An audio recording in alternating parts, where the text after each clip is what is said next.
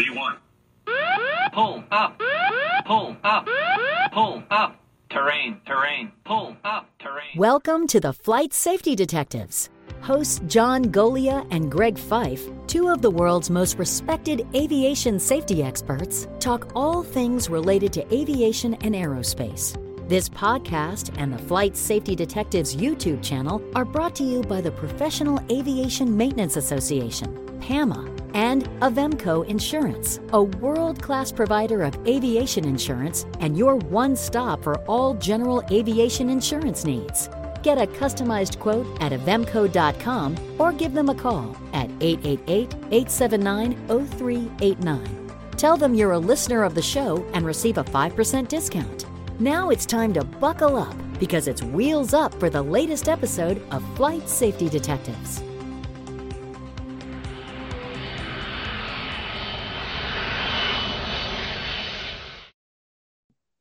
Hello, Todd. It's you and I again. Indeed. And how are you doing today?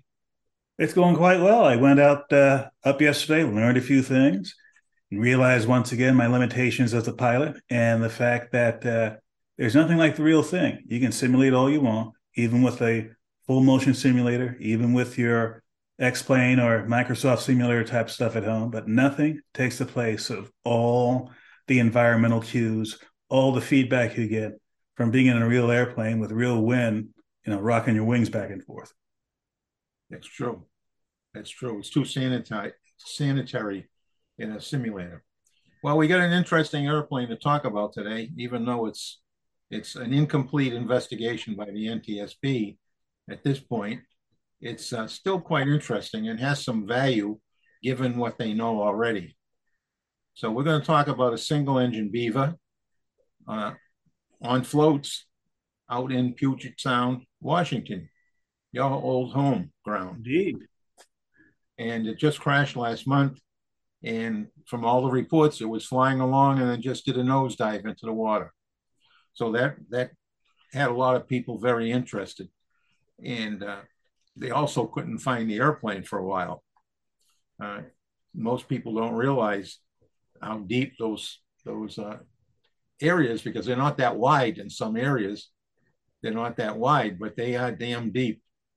Unfortunately, the University of Washington had equipment on scene that was able to map the bottom and they were able to find the wreckage field. And because this was a very high angle impact into the water, the aircraft fractured uh, after impact and they were able to recover most of the structure of the aircraft. And fortunately, part of the structure that was recovered was the empennage, which had some key evidence in there, which led to very recently, compared to the date we did this broadcast, just a couple days ago, uh, the NTSB uh, coming out with a safety recommendation for an inspection of all similar type Beaver aircraft, uh, excuse me, of, uh, of otter aircraft.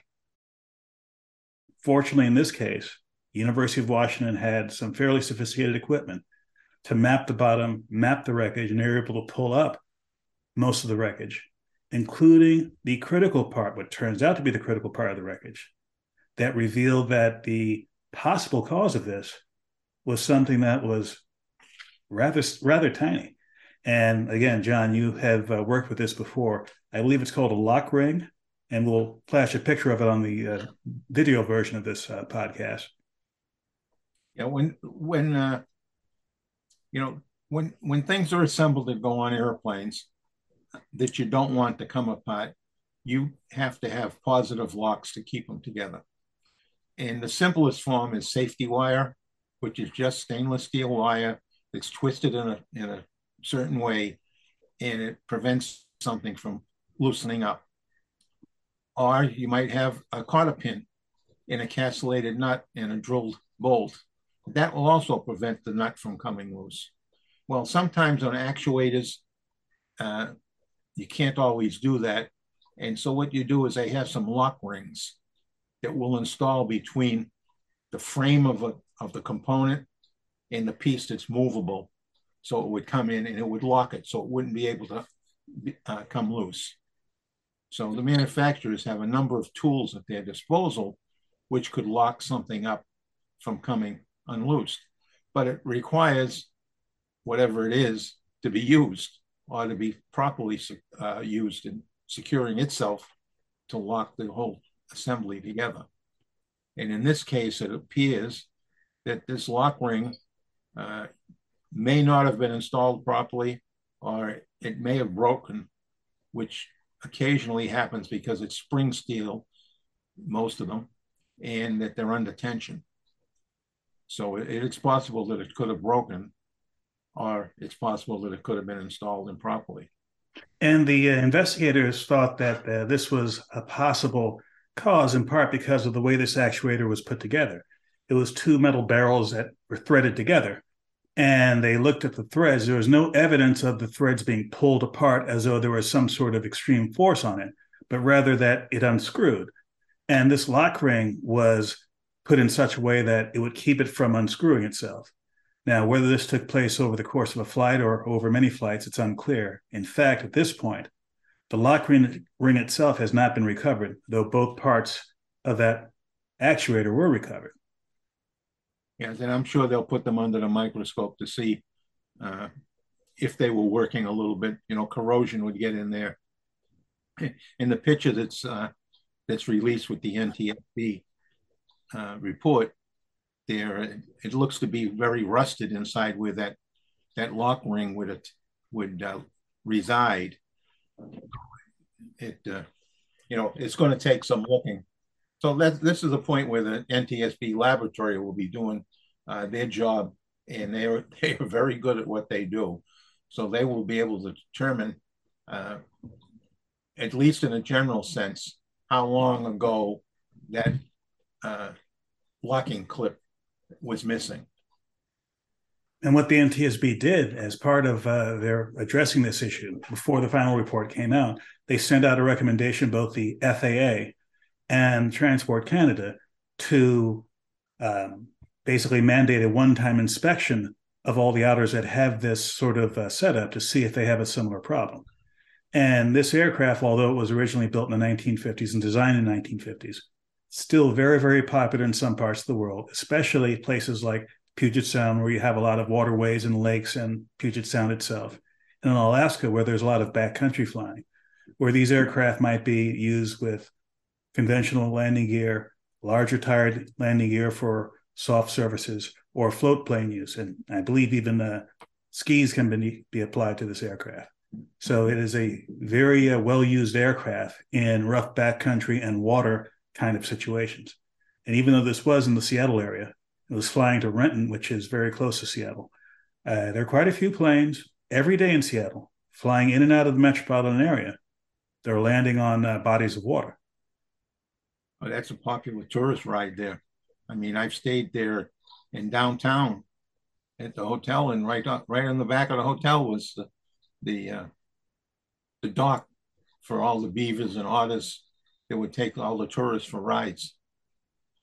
I'm a little concerned here from for my fellow mechanics uh, if that that ring was inadvertently left out because that's uh, that's a no-no.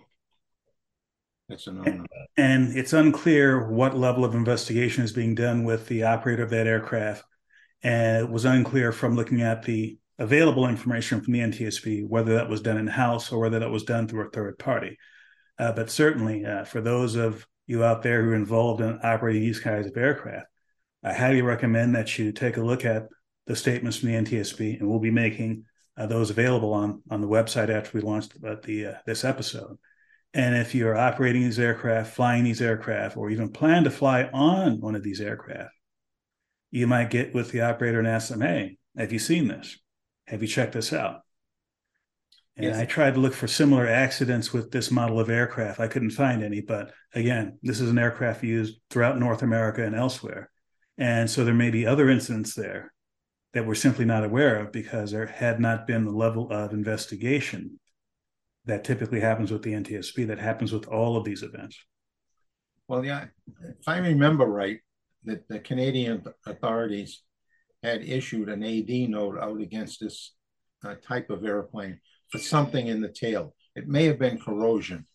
I'm going by memory now, so I could be wrong. Um, but there was an AD out against the tail of this airplane, and it was not adopted by the US. Now, the type certificate for this airplane is Canadian. The manufacturer is Canadian. In fact, it's no longer uh, the original manufacturer, which was de Havilland. It's now uh, Viking. They had bought the type certificates for the, the Beaver and the single engine Otter and the two engine Otter. So they own the type certificate now, and they've been involved with the investigation. Uh, so that'll help the investigators because they're the, they have the engineering talent to to uh, help understand uh, some of the processes that led to this failure. So uh, from that end, it's it's a good uh, good that they're involved. It's not good that we killed ten people, and it will really not be good if it was a mechanic who made a mistake for that individual. You know, I talked a second about uh, about people that make mistakes. So, and it, it goes across the board in aviation. But I want to talk about some maintenance accidents. You know, 30 years ago, crashed a, a commuter airplane out of uh, Houston, Texas. And, and that airplane, that, that accident was caused by an airplane that came out of maintenance and 47 screws that hold on a piece of the leading edge of the tail were not installed. And the process, a complicated process, but uh, there were several different mechanics that were involved that that uh, led up to the mistake. And I'm, I've been told, I don't know this to be fact, but I've been told one of those persons uh, actually committed suicide. And we have another accident in Chicago, a DC 10 American Airlines that lost an engine on takeoff. Big splash in the paper led to the grounding of the DC 10 for a period of time. And uh, one of the mechanics that was involved in that mis- er, mistake uh, also committed suicide. So, you know, sometimes there's more victims in a plane crash than the ones that were on the airplane. Uh, and I've seen families destroyed in my dealings with the families after uh, accidents where the families were destroyed and never the same after the, the loss. So it's really, uh, it's really a multiple level tragedy when we have events like this. And I hope that uh, when it comes down to it, that they, uh, that if, if, if this was a mechanic that made this mistake, that that company makes sure that that mechanic gets some uh, help from employee assistance groups or whatever. I worked at I worked an accident uh, up here in New England when I was at the board, and it actually destroyed several mechanics. They left the industry, uh, went other areas away from aviation, but we did get them help from the very beginning, so that they possibly avoid any negative outcomes on their part. As far as I know, there wasn't any but I have lost contact with that for years now. But and investigations like this uh, typically take months or even years. But the uh, fallout, at least from the public perception or the industry perception of it, could be immediate because unlike 30 years ago, 10 years ago, or in some respects, even five years ago, something happens today. A lot of information is instantly out there well before the official investigation is, is even underway. And there's quite a bit of speculation out there some of it valid some of it uh, more entertainment oriented that happens almost immediately. But that doesn't necessarily mean that that's the full story. The full story may not be out there for a while. And when it does come out it might be a whole lot more how should i say it uh, complex than what it would first appear you might think oh well this pin wasn't there and maybe the, the pin was not manufactured right or the mechanic did something wrong well, that's an assumption that's not based on a full set of facts. So I would say that with this event and any other event that's under investigation, wait until things play out before you start pointing fingers. And even if they do play out, you really can't, in most cases, point your finger at one person or one organization whenever there's a major accident like this. Well, there's always a chain, you know, the chain of events that leads up to an accident.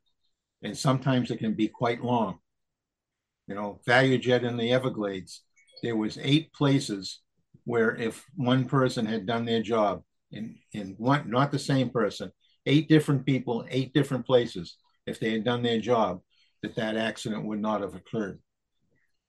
So the the issue here, the takeaway right now, is this airplane may have lost control of the tail of tail control of the tail surfaces, and that's what led to the to nose over in the crash.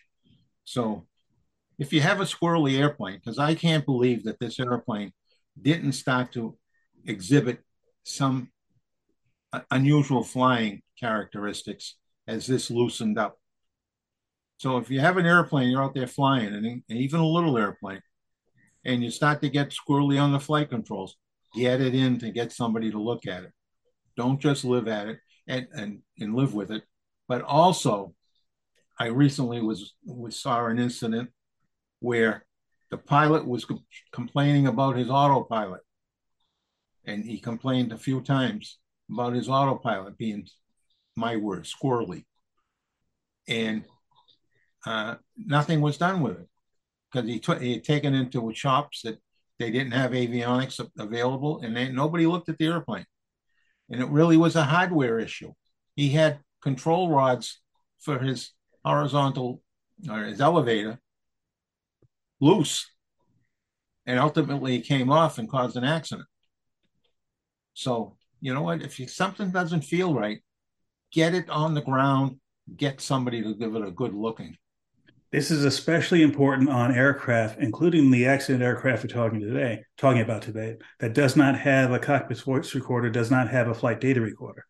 Uh, sometimes the only information you have about a misbehaving aircraft is what somebody documents in the logbook, the pilot logbook, maintenance logbook, etc., or what somebody goes out of their way to bring to the attention of those people who are operating the aircraft. And sweeping it under the rug is not something that's advisable at any level of aviation.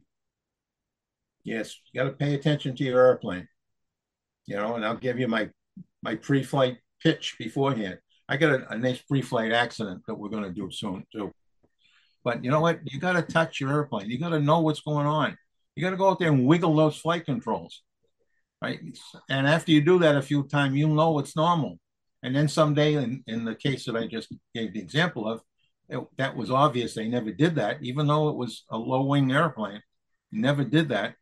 Uh, had he done it, he would have certainly felt that that that elevator was loose, and the accident wouldn't have happened because he would have found they would have found the problem and it would have not occurred. So when you go and do your pre-flight, you've got to touch your airplane. You got to wiggle everything. I see guys going out and, and really almost jumping on the wingtips as they go around, listening. Want to see if anything, you know, if it's going to re- respond the way you, you've done it every time. All of a sudden, if it doesn't respond the way it has the last 50 times, wait a minute, what's going on? Do I have a flat strut? What's going on? Or if it bounces too much, what's, you know, take a look. Do I have a flat tire, soft tire? There's lots of things that can cause it, but it's all meant to just keep your mind in the game. In fact, yesterday, literally yesterday, I touched an airplane in a way I've never touched before. Turns out the aircraft I was flying yesterday had just come out of maintenance, had brand new uh, oil in the crankcase. And I take out the dipstick to measure it and usually can see where the oil line is because, you know, as oil is used, it gets little, this was like absolutely clean. It's like, what? Is this like empty of oil? I put it back in, took it out again, looked at it closely. I thought, I still can't see anything. Okay, let me do the touch test. I touched right above where I thought it should be, nice and dry. Touch right below, there's oil. It's like, okay, this proves that this airplane is ready to fly. Yep. Yep. There's all sorts of little tricks like that you got to learn and you, you've got to uh, pay attention. Simple as that. Well, I think we've alerted everybody that they need to pay attention to their airplane. Keep an eye out for this this uh, Otter crash because it's going to get interesting now. Uh, with this. You know, we're going to have. They asked for feedback. The the uh, FAA is asking for feedback from the operators after they do the inspection. So it's going to be interesting to see what comes back after the inspection. So Todd, I'll give you the last word. Well, this is a, uh, an example of an event that happened, which unfortunately took lives. But It happened to happen with an aircraft that was designed literally over 70 years ago. An aircraft that had seen decades of service, and you would think this isn't a frontline airplane. This isn't this isn't an airplane that carries 100 passengers.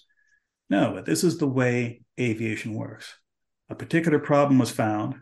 There's a potential for it to affect hundreds or dozens of other aircraft. And the systems that are in place took action. And the action that was taken by the NTSB and likely will be taken by the FAA and Transport Canada are prudent actions.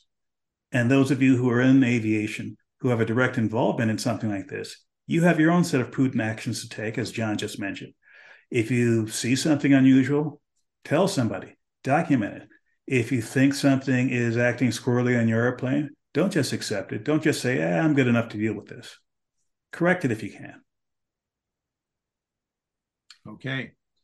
And as I always do when we're signing off, you know, if you're going to go flying, do a good session of pre planning.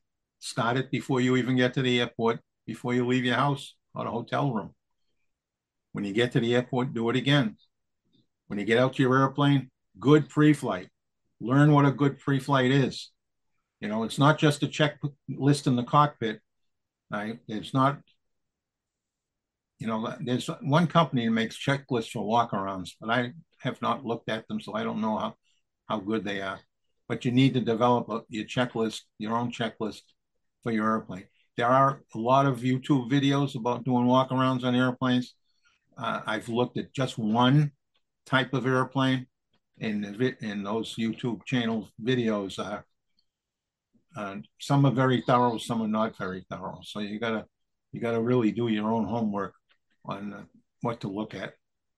And after you get up in the air, please put that head on a swivel because we're still having too many mid-airs in and around the airport. A lot of students today flying. You know, I learned to fly at an un- uncontrolled airport. I learned early on. You keep looking, keep turning your head. You never stop. And, and you know what? It's funny. I just think of this. It served me well because even now today, all these years later, when I drive, I'm always looking in the rearview mirror. I'm constantly putting my eyes on, on the mirrors. And that's just a habit that I got when I was very young. And it continues today. Okay, to everybody, please fly safe. To listen or watch more episodes of this show, go to flightsafetydetectives.com, the Flight Safety Detectives YouTube channel, or your favorite place to listen to podcasts. To contact John and Greg about the show, send them an email at flightsafetydetectives at gmail.com. And remember, for aviation insurance needs, contact Avemco Insurance at avemco.com or give them a call at 888 879 0389. Mention Flight Safety Detectives and receive a 5% discount. Thanks for listening to the Flight Safety Detectives, and remember to always fly safe.